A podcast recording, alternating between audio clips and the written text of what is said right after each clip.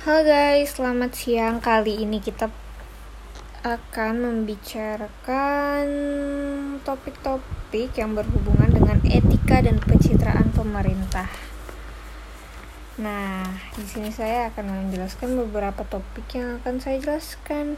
Yang pertama yaitu dua contoh etika pribadi yang pernah saya rasakan dan saya alami saat berinteraksi dengan lingkungan sosial yang sebagaimana kita ketahui kita harus memberikan etika-etika positif kepada lingkungan sosial apalagi lingkungan yang baru ya guys. Nah, di sini saya ada dua etika yang selalu saya lakukan jika saya ingin berinteraksi dengan sosial yaitu yang pertama yaitu memulai obrolan. Kenapa sih kita harus memulai obrolan? Memulai obro uh, dengan kita memulai obrolan kita dapat mendapatkan teman ya apalagi dengan lingkungan baru. Uh, memulai obrolan itu dapat menambah teman baru karena ya orang bakal memikir kita ini asik kita ini sopan kita ini uh, tidak sombong gitu ya guys. Yang kedua yaitu tolong menolong. Dengan sifat tolong menolong kita juga bisa mendapatkan um, pandangan positif dari orang-orang yang kita tolong itu ya guys. Nah yang kedua apa yang anda pahami tentang pencitraan dalam praktek kepemimpinan demokrasi di Indonesia? Nah Pencitraan kepemimpinan ini dapat dan banyak terjadi, salah satunya pelaksanaan saat pelaksanaan pemilu.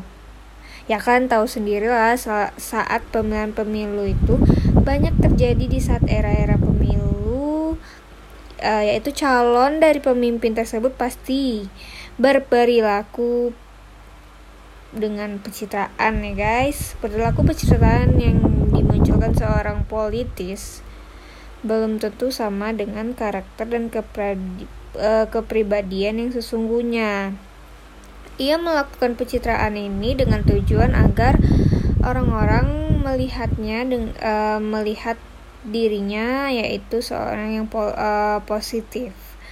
Para calon-calon politikus selalu berbicara manis dan memberi janji-janji palsunya.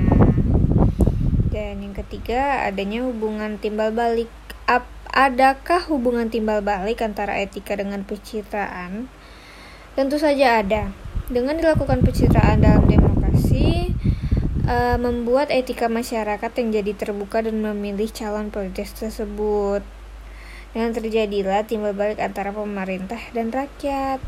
Yang keempat, mengapa fenomena tuduhan pencitraan kerap menempel pada seorang pemimpin?